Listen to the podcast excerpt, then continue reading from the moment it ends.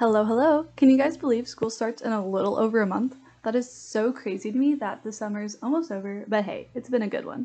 With school starting soon, some sooner than others, I wanted to share a message in hopes that you guys will take this month next month to prepare your faith for the school year to come. All right, here we go. As Christians, we are often shamed or judged or questioned for going to bars, parties, or really anything besides reading our Bible, right? Now, that might seem a little harsh, but in my world, that's the reality. It's the you're a Christian, why are you here? You're drinking? I thought Christians didn't drink. Or even, oh, you're going with us? Aren't you too holy for that? This reputation and these comments can often lead Christians to think that in order to be a true Christian, they cannot drink, they cannot go to the bars, they cannot party. For instance, I feel like it's often the girl or guy who chooses not to go, and when asked why, they give the, oh, I'm a Christian answer.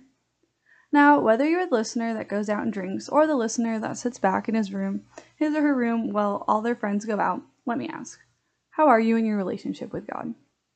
I ask you this because if you believe you have a strong relationship with God and you believe you are firm in your faith, then keep listening. And if you feel a little uneasy with the question and not sure you're there yet, then please stop listening. Take this as your sign to open your Bible and work on that relationship. Go on. I'll be right here waiting when you're ready. Okay, for those who claim to be firm in their faith, and I really mean that, this is for you. This simple phrase really shook my world, and that phrase is this Jesus sat and ate with sinners. Not only that, he washed their feet. He went to towns where sinners reigned wild and free. He showed up at places where sinners outnumbered believers by large numbers. He spoke at places where no one believed him. He practically hung out with people who were not followers of him. And when he crossed paths with someone who did believe in him, or in that moment made someone a believer, he says, go out and make more. And what really gets me as as if we're supposed to be living like Jesus, then we should be in places filled with sinners, where the sinners outnumber the believers, where people go to hide from Jesus. That is where we should be. If Jesus was here in the flesh today, he would not be sitting in his room while people go out. He'd be out there with them. Now, I can tell you he wouldn't be out there making a fool out of himself, but he would be out there sharing the gospel and having conversations of faith with people. And if you need another push to go out there, let me remind you that the King of Kings drank wine. He did not get drunk off the wine, but he drank it. As Christians, it's okay to drink as long as you don't cross that line of drunkenness. And if you do, or if you have before, let us remember our God is forgiving, and you should drink less or maybe not at all the next time, right? Okay, I just wanted to get that out there. Now back to our man Jesus. God often reaches people when they are suffering. It is in those turning points of pain in their life that they start to reach for God to help them. And let me tell you, there are a lot of people in this world who are suffering who are not reaching for God. We need to go out there in this world, find those people, help them find God.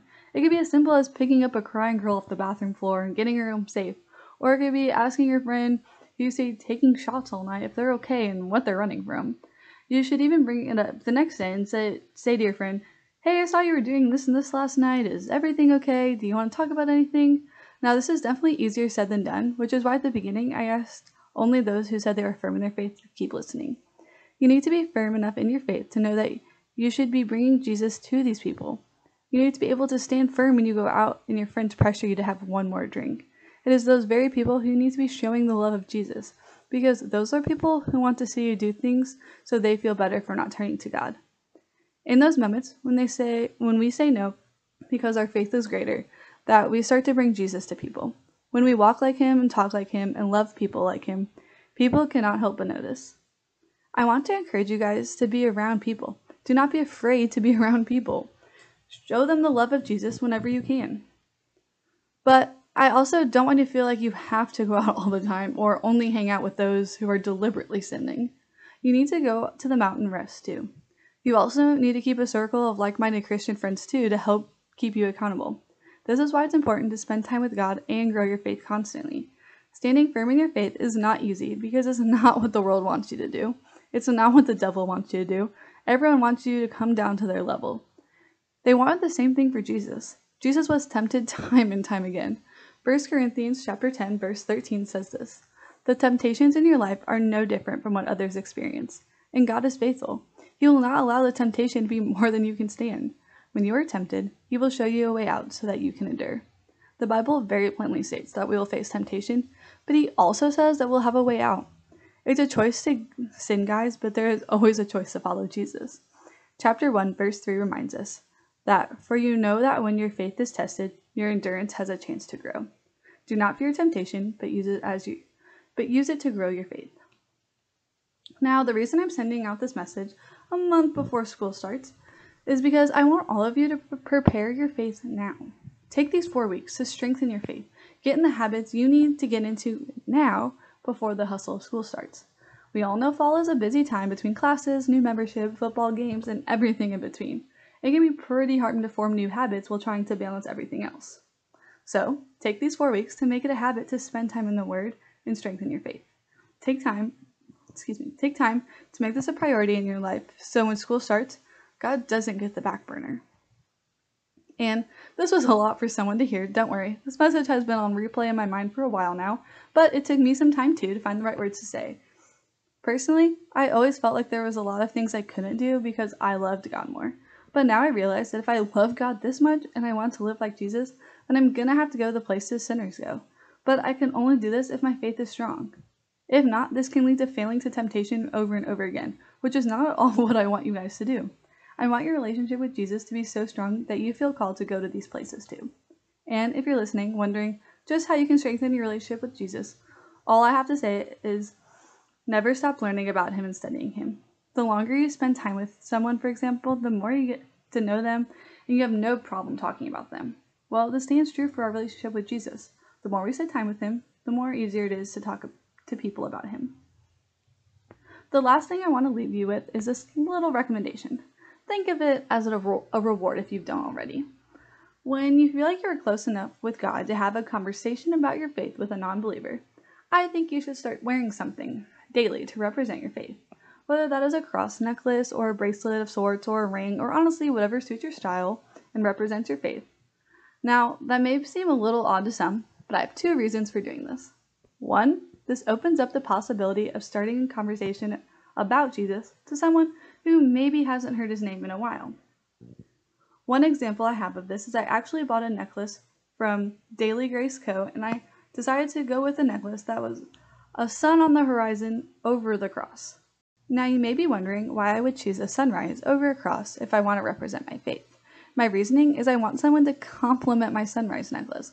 I want them to tell me they like it so I can say thanks. It represents how God's mercies are new for each for us each day. I want to use the necklace to point people to Jesus in as, as simple as that one sentence in hopes of starting an even deeper conversation of faith. But at least say his name to them. My second reason of wearing something daily to represent your faith um, is for me, it keeps me accountable. If I'm going to wear a cross around my neck representing my faith and that I'm a believer, then I better act like it, especially if you're wearing a cross for others to see. But you're getting ridiculously drunk at a party, people may see it as, ah, she's a Christian. Look, she's a Christian, but getting drunk is okay. And I'm sorry, but that's not. The harsh, unwanted truth is it's not. Whatever you choose to symbolize your faith for others to see, you should be acting like Jesus when you wear it, so others can see the true him and not the false idea. So we don't want to lead people to sin. So yeah, I think wearing something to symbolize your faith is like a two and all. You get to glorify God, but showing your faith, and maybe even having conversations with someone about faith and it helps you stay accountable and walk like Jesus. The last thing I have to say, and I mean it this time, is that you do not have to go out and have conversations with hundreds of people a day about your faith. Not everyone is called to do that, but we are called to love like Jesus. So no matter how deep your faith is, whether you just started believing or you've been a Christian your whole life, you can always, and I mean always, choose to love others like Jesus does. Ephesians chapter 4 verse 15 says this: Instead, we will speak the truth in love, growing in every way more and more like Christ, who is the head of his body, the church. Let's pray. Lord, thank you for your love for us. Thank you for the fact that we can never stop learning about you. Father, I pray that the person listening today starts maturing their faith so they can grow the confidence to talk to others about you. I pray, Lord, you grant those listening with the confidence they need to lead others to you. May you provide them comfort and peace as they begin studying you more and growing their faith. Father, you are capable of ama- amazing things so I pray you work in the lives of those listening because only you know where they are on their faith journey.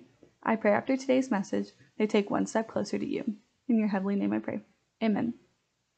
All right, thank you guys for listening today. Be sure to be following Living May New on Instagram. And if you're interested in getting a necklace like mine, be sure to check out Daily Grace Co. link in my bio and get $5 off your first purchase. Thanks, guys. Have the best week. Talk to you soon.